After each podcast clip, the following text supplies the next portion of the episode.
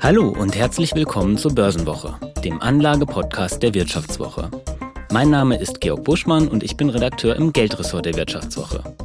Ja, das neue Jahr hat begonnen und ich hoffe, ihr seid gut reingekommen. An dieser Stelle wünsche ich allen Hörerinnen und Hörern natürlich ein gutes und vor allem gesundes neues Jahr 2023. Wir wollen uns heute einmal anschauen, was dieses Jahr, das nun angefangen hat, für uns an der Börse bringt. Werden die Zinsen weiter steigen und welche Anlageklassen versprechen dieses Jahr gute Perspektiven? Über das und mehr wollen wir heute sprechen.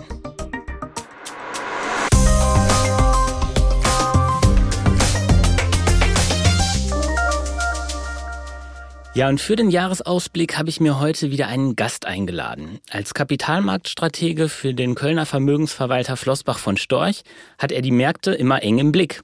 Herzlich willkommen, Philipp Vorndran. Ja, grüße Sie, Herr Buschmann. Ja, Herr Vorndran, wir wollen natürlich heute einmal einen Ausblick wagen auf das Jahr, das da vor uns liegt, aber ganz zu Beginn auch einen Blick zurückwerfen. Ich habe Sie ja schon vorgestellt als Kapitalmarktstrategen von Flossbach von Storch und in dieser Funktion äußern Sie sich ja sehr häufig zu den Kapitalmarktperspektiven und so natürlich auch vor einem Jahr. Was können Sie mir denn anbieten, damit ich Ihre Prognosen von damals jetzt mal in der Schublade lasse? Ja, relativ wenig, weil wir grundsätzlich argumentieren, dass Prognosen auf zwölf Monate äh, Zeitverschwendung sind äh, und nicht wirklich eine äh, seriöse Übung. Äh, aber Sie haben mich äh, vor zwölf Monaten wahrscheinlich gehört mit Aussagen wie, äh, langfristig kommt man in einer Welt negativer Realzinsen nicht an realen Investments vorbei. Äh, wir äh, müssen uns in Deutschland daran gewöhnen, dass ein gutes Unternehmen mehr an Renditepotenzial beinhaltet wie eine Bundesanleihe äh, und macht euch immer wieder Gedanken, dass euer Euroanteil im Portfolio nicht zu groß wird. Lange Rede, kurzer Sinn, ein ganz klares Votum pro Realwerte und gegen nominale Anlagen, zumindest für die langfristige Vermögensanlage. Haben Sie vergangenes Jahr gesagt oder sagen Sie jetzt? Sowohl als auch. Ich habe tatsächlich mal nachgeguckt, was Sie uns ähm, beziehungsweise den Kollegen von Euro damals gesagt haben. Und Sie haben prognostiziert, äh, die Inflation sei gekommen, um zu bleiben. Das war nicht so schlecht, glaube ich, diese Vorhersage. Und Sie haben auch richtigerweise vorhergesagt, dass Anleihen uns als ähm, Depotabsicherung nicht helfen werden in so einem Umfeld. Und das hat man ja auch gesehen, dass Anleihen dieses Jahr im Umfeld der steigenden Zinsen stark verloren haben. Wo Sie vielleicht ein bisschen daneben lagen, war bei Ihrer Einschätzung bezüglich der Notenbanken. Den haben Sie nämlich nicht so richtig zugetraut, ähm, stark die Zinsen anzuheben. Haben Sie sich da vielleicht ein bisschen, haben Sie die unterschätzt? Nein, äh, was ich unterschätzt habe, ist das Ausmaß der Inflation. Äh, als ich damals gesagt habe, die Inflation ist gekommen, um zu bleiben, da bin ich davon ausgegangen, dass wir 2022 uns mit einer Inflationsrate herumschlagen müssen, die irgendwo im Bereich zwischen fünf und sechs Prozent liegen wird. Äh, ich hätte nicht im Traum äh, zu Jahresbeginn 2022 oder Ende 2021 eine zweistellige Inflationsrate für äh, die Eurozone prognostiziert. Und insofern ist natürlich das, was an Notenbankentwicklung äh, vonstatten gegangen ist, äh, eigentlich nur ein Anpassen an das äh, etwas äh, unterschätzte Inflationsniveau, äh, weil heute sind die Realzinsen ja noch tiefer, äh, als sie es äh, vor zwölf Monaten gewesen sind. Äh, also die Fehleinschätzung lag im Ausmaß der Inflation äh, und nicht im Ausmaß der Notenbankpolitik, weil gemessen an der Inflation, die wir in den letzten Quartalen gesehen haben, sind die Zinsschrittchen der Notenbanken nun wirklich nicht besonders erwähnenswert, äh, definitiv mal die in der Eurozone. Da sind wir ja schon sozusagen bei einem ganz wichtigen Kernthema Inflation und Zinsen. Das sind ja die Determinanten, die den Kapitalmarkt ganz wesentlich ähm, beeinflussen. Wie ist denn Ihre Prognose bezüglich der Inflation für die nähere Zukunft oder für das Jahr 2023, was da auf uns zukommt? Also grundsätzlich ist die Aussage, die Inflation ist gekommen, um zu bleiben, eine, die sich nicht beschränkt hat auf das Jahr 2022, sondern wir haben äh, damals gesagt, das ist etwas, was uns die nächste Dekade beschäftigt. Äh, vier ist die neue zwei, so ein bisschen, dass man eine Vorstellung hat, äh, in welchen Größenordnungen wir uns äh, da gedanklich bewegen. 2023 äh, könnte da ein Übergangsjahr werden, äh, ein Übergangsjahr zwischen den zyklischen und den strukturellen äh, Faktoren und Treibern äh, der Inflation. Die zyklischen, also ich spreche da beispielsweise mal von den Rohstoffpreisen, äh, die werden im Jahr 2023 eher positiv wirken. Wir haben hier also diverse, rückläufig genau so ist im Preis. Genauso, wir haben hier Basiseffekte, die negative Inflationseffekte ähm, haben wird. Äh, aber die strukturellen, also wir sprechen da ja immer von der 3D-Inflation, die Demografie, also das Problem, äh, in ausreichender Zeit äh, in ausreichender Zahl qualifizierte Mitarbeiter und Mitarbeiterinnen zu finden. Die Deglobalisierung, also das Zurückfahren einer Globalisierung, die uns 30 Jahre lang sehr tiefe Inflation gebracht hat, die Moral äh, klammer ich hier mal aus. Äh, und die Dekarbonisierung, die werden 2023 weiterwirken. Und so würde es mich nicht überraschen, wenn wir am Ende des Jahres äh, eher bei äh, vier bis fünf, äh, denn bei acht oder neun Prozent stehen. Äh, es würde mich aber genauso wenig überraschen, äh, wenn wir in den Jahren danach wieder etwas höhere Inflationsraten bekommen. Äh, und in der Conclusio für die Notenbankpolitik bedeutet das maximal 2023 leichte äh, Beruhigung, vielleicht auch mal Diskussionen über einen Zinsschritt nach unten, äh, aber nichts Strukturelles. Nach einer kurzen Unterbrechung geht es gleich weiter. Bleiben Sie dran. Wie steht es um den Standort Deutschland? Wie entwickelt sich der Goldpreis? Wie führe ich in meinem Unternehmen KI ein? Ich bin Horst von Butler, Chefredakteur der Wirtschaftswoche und jeden Tag liefern wir Ihnen Analysen, Kommentare, Reportagen und Hintergründe, damit Sie fundierte Entscheidungen treffen können. Sei es für Ihr Geld, Ihre Immobilien, für Ihre Karriere oder für das eigene Unternehmen. Wir begleiten Sie beim nächsten Schritt und wir denken an den nächsten Schritt. Für unsere journalistische Arbeit wurden wir jetzt sogar mit dem European Publishing Award ausgezeichnet als Magazin des Jahres und das wollen wir mit Ihnen feiern. Auf vivo.de slash ausgezeichnet können Sie jetzt drei Monate lang die Vivo zum halben Preis lesen. Also da würde ich ja zuschlagen. Ich freue mich auf Sie. Jetzt haben Sie ja schon in Ihrem Anfangsstatement äh, gepredigt, äh, Sachwerte, Sachwerte, Sachwerte oder, oder Aktien. Ähm, als klassisches Inflationsbekämpfungsmittel gilt ja auch Gold. Da haben wir 2022 ja erstmal diesen großen Spike gesehen im Preis und dann hat es so ein bisschen abgebröckelt äh, mit steigenden Zinsen. Was ist da Ihre Erwartung für, für Gold in diesem Umfeld, das Sie da beschreiben? Ja, ich mag das Wort predigen sehr, äh, weil genau so ist das. Äh, Sie müssen in Deutschland wirklich predigen äh, für Realwerte, damit Sie ein bisschen was an Gehör finden. Äh, das brauche ich Ihnen nicht zu erzählen. Die Deutschen sind sehr stark nominal geprägt. Äh, das Gold äh, hat interessanterweise äh, viele Investoren so ein bisschen enttäuscht, weil es 2022 gerade mal in Euro ja, so eine äh, marginal positive äh, Performance geliefert hat. Äh, aber, und das darf man nicht vergessen, das Gold äh, ist eben A, nicht nur ein Inflationsschutz, äh, sondern auch eine Versicherung gegen die bekannten und unbekannten Risiken im Finanzsystem und auch das ultimative Geld. Und B, es hat in den Jahren zuvor in Antizipation äh, einer durch massive Ausweitung der Geldmenge äh, vergrößerten Inflationspotenzials äh, schon deutlich zugelegt. Also es kam keiner im Jahr 2021 und hat gesagt, oh, die Inflation ist ja noch nicht so stark gestiegen, warum ist der Goldpreis so deutlich nach oben?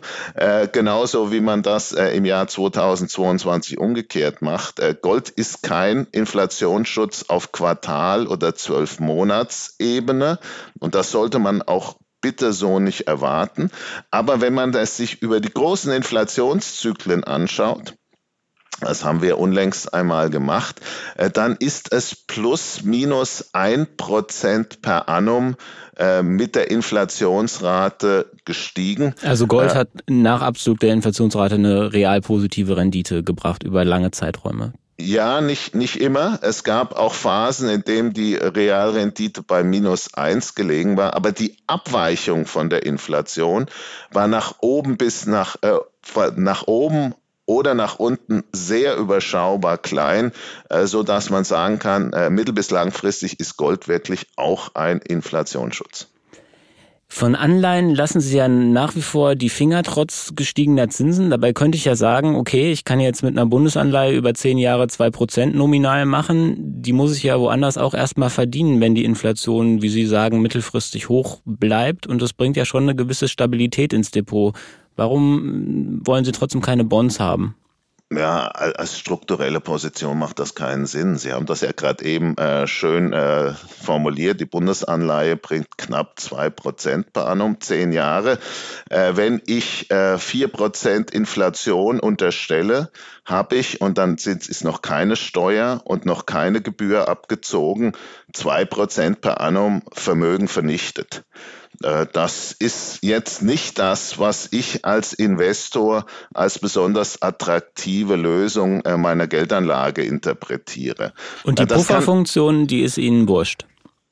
Die hat in den letzten drei Jahren äh, so besonders gut nicht funktioniert. Äh, ich äh, gebe jetzt zu, dass bei zwei Prozent das Potenzial mal eine negative Korrelation zu anderen Aktien, äh, zu anderen Anlageklassen aufzuweisen höher ist als bei minus 0,5. Da war sie nämlich definitiv nicht gegeben. Äh, und es hat mich immer wieder äh, gewundert, wie viele ähm, Investoren und institutionelle Berater immer noch äh, von äh, den Staatsanleihen äh, als äh, Instrument der negativen Korrelation gesprochen haben. Das war also bei den Zinssätzen definitiv nicht sinnvoll. Aber wissen Sie, äh, die Pufferfunktion, die brauchen Sie nur, wenn Sie kurzfristig sich äh, den ruhigen Schlaf gönnen wollen. Oder wenn Sie als Institutioneller äh, einmal im Jahr äh, eine Bilanz vorlegen müssen, als privater Investor, als Investor wie Sie und ich, äh, die definitiv mal das Ziel haben, äh, über fünf bis zehn Jahre real kein Geld zu verlieren. Also ich glaube, das sollte das Mindestziel sein eines Privatinvestors. Äh, der kann sich mit äh, einer äh, Bundesanleihe, äh, bei der die Garantie vorhanden ist, dass ich exakt dieses Ziel definitiv nicht erreiche, äh, nicht ins Bett legen, hätte ich jetzt fast gesagt. Äh, als, also Sie, Sie, sagen Garantie. Äh, also sagen wir mal, die Wahrscheinlichkeit, dass die Inflation über zehn Jahre äh, größer zwei Prozent ist, ist schon groß, aber eine Garantie gibt's ja nicht, oder doch? Nein, natürlich gibt's die nicht. Aber als Investor muss ich mir ja immer Gedanken machen, was ist mein Szenario? Äh, dafür, dafür werden wir ja bezahlt. Wir werden nicht bezahlt, irgendwelche mathematischen Formeln äh, durchzudefinieren, sondern äh, der Kunde erwartet von uns, dass wir uns ein Bild der zukünftigen ökonomischen Großwetterlage machen. Äh, da spielen Themen eine Rolle wie äh, die gigantische Staatsverschuldung, wie die daraus resultierende strukturelle negative Realverzinsung. Da spielt eine Rolle, dass Unternehmen in der Vergangenheit und ich würde auch sagen in der Zukunft bewiesen haben, dass sie auch in kritischen Phasen strukturell Gewinne äh, und Gewinnrenditen von fünf bis acht Prozent per annum generieren, können, auch in Phasen, äh, in denen es ökonomisch äh, eher schwierig war, in rezessiven Phasen, in Inflationsphasen schon äh, dreimal, äh, weil Inflation bedeutet ja, äh, die Unternehmen haben Preise angehoben, ohne den Preisanstieg äh, hätten sie keine Inflation und Unternehmen können in Phasen der Inflation ihre Gewinne tendenziell eher überdurchschnittlich stark steigern, nominal, nicht real, äh, als in Phasen, in der keine Inflation vorhanden ist. Äh, aber am Ende des Tages ist eben die Frage, was will ich erreichen?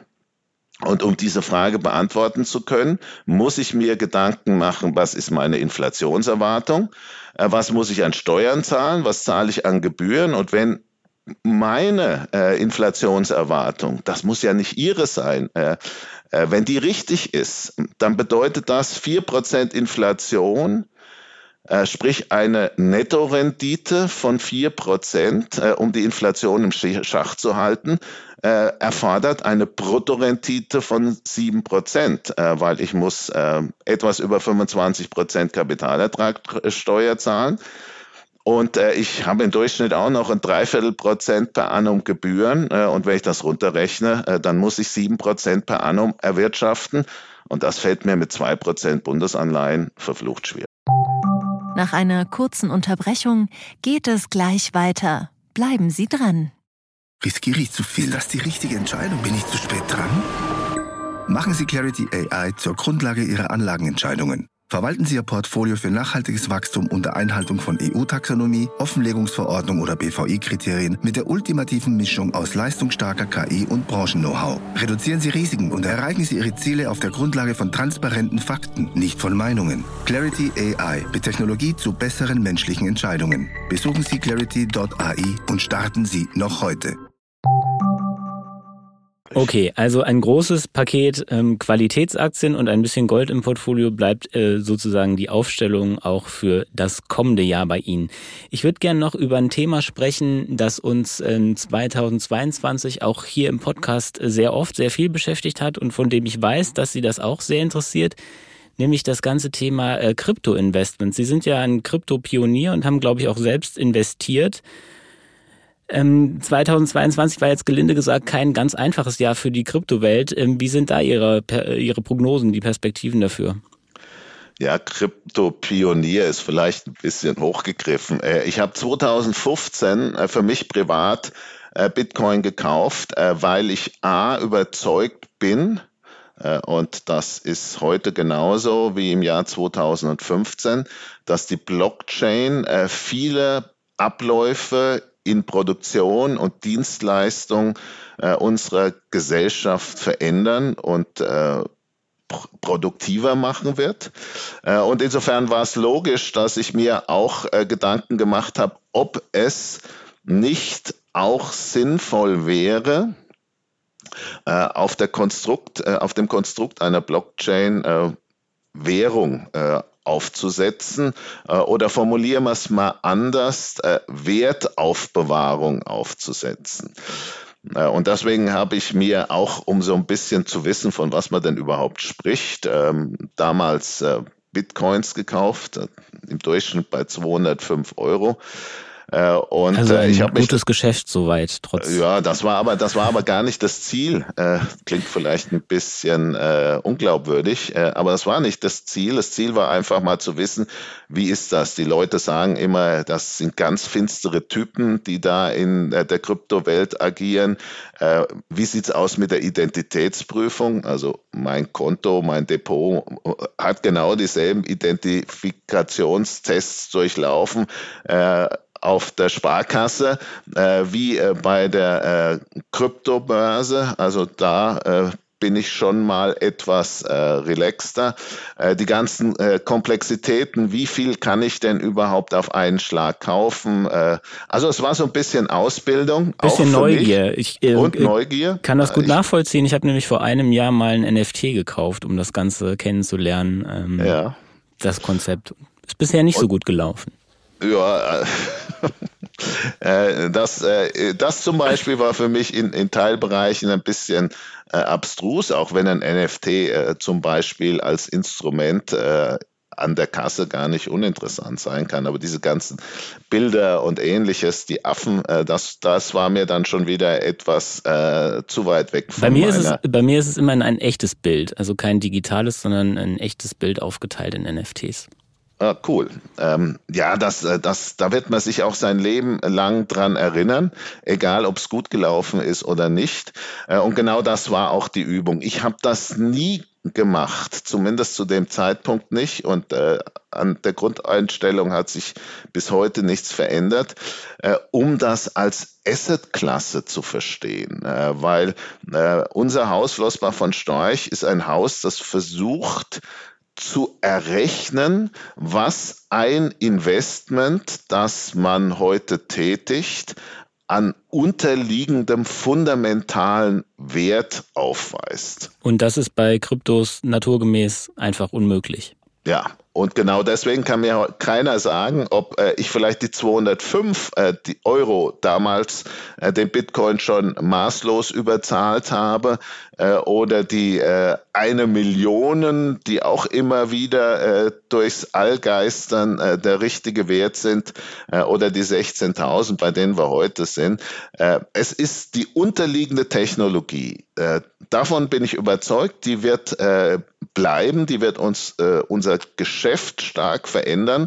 Wir werden vielleicht Fonds in Zukunft nur noch auf Blockchain äh, handeln. Wir brauchen gar keine äh, Gegenpartei mehr. Äh, möglicherweise auch der Börsenhandel, der komplett umgestellt wird.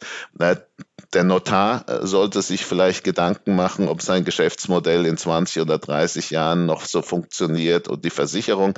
Äh, aber die Staaten haben natürlich überhaupt kein Interesse daran, dass es eine Parallel parallele Währungswelt gibt. Aber werden die, wir in fünf Jahren noch Bitcoins kaufen? Ja, klar. Äh, keine Ahnung zu welchem Preis, aber in fünf Jahren wird es Bitcoins genauso geben wie Ethereum äh, oder die meisten äh, der großen 20 äh, Coins, ähm, weil es einfach einen Bedarf dafür gibt. Äh, es gibt auch Menschen, äh, die durchaus Interesse haben, und das wiederum kann ich sehr gut nachvollziehen, äh, die Wertaufbewahrungsfunktion, äh, die bei einer D-Mark beispielsweise äh, sehr perfekt äh, erfüllt worden ist. Die D-Mark hat nicht nur die Zahlungsfunktion, sondern auch die Wertaufbewahrungsfunktion in äh, eindrücklicher Art und Weise erfüllt, so wie das heute der Schweizer Franken noch macht.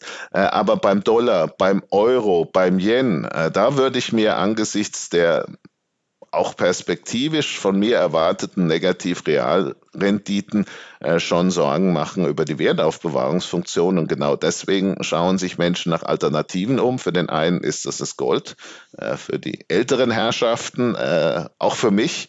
Ich bin inzwischen ja auch eine ältere Herrschaft mit 60. Äh, für die Jüngeren ist das eher eine Kryptowährung. Aber die Suche nach einem Instrument für die Wertaufbewahrung, die ist absolut verständlich angesichts der Art und Weise, wie die Notenbanken äh, in den letzten 15, 20 Jahren äh, mit äh, unseren staatlichen Geld äh, umgegangen sind. Okay, also die Noten, äh, die Notenbanken hätte ich jetzt fast gesagt.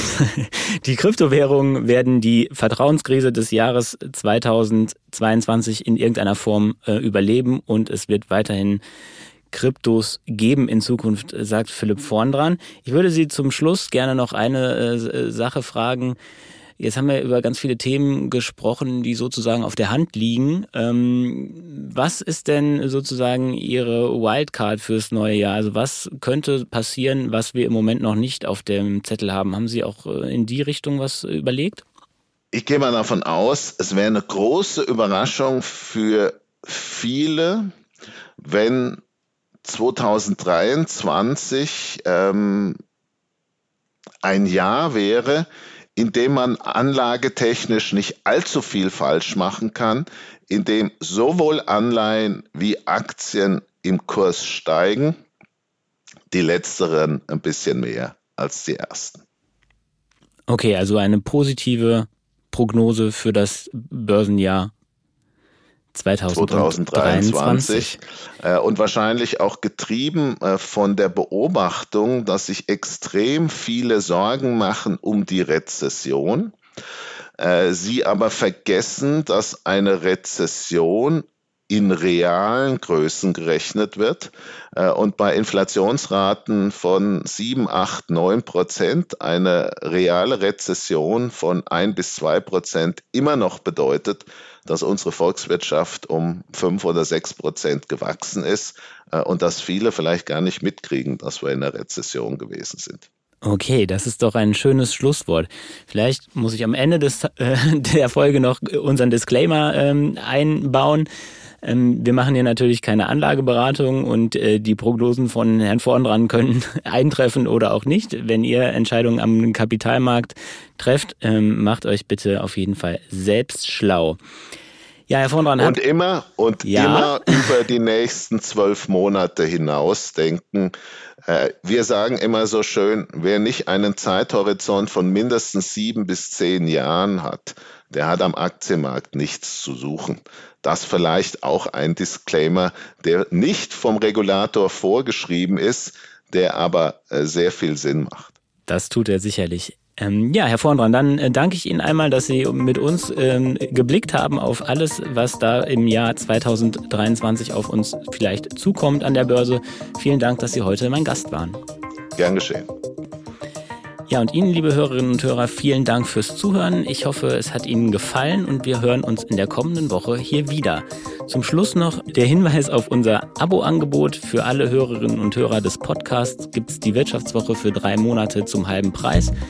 Den Abo-Link findet ihr wie immer unten in den Show Notes. Und ich sage damit Tschüss und bis zur nächsten Woche.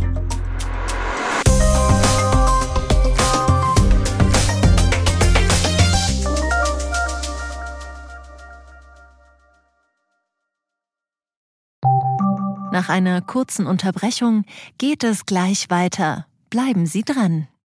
ChatGPT und andere Technologien verändern unsere Arbeitswelt rasant. Bei der Veranstaltung Work in Progress diskutieren wir in der Handelsblatt Media Group die Zukunft des Arbeitsmarktes, HR-Trends, KI, mentale Gesundheit und neue Leadership-Perspektiven.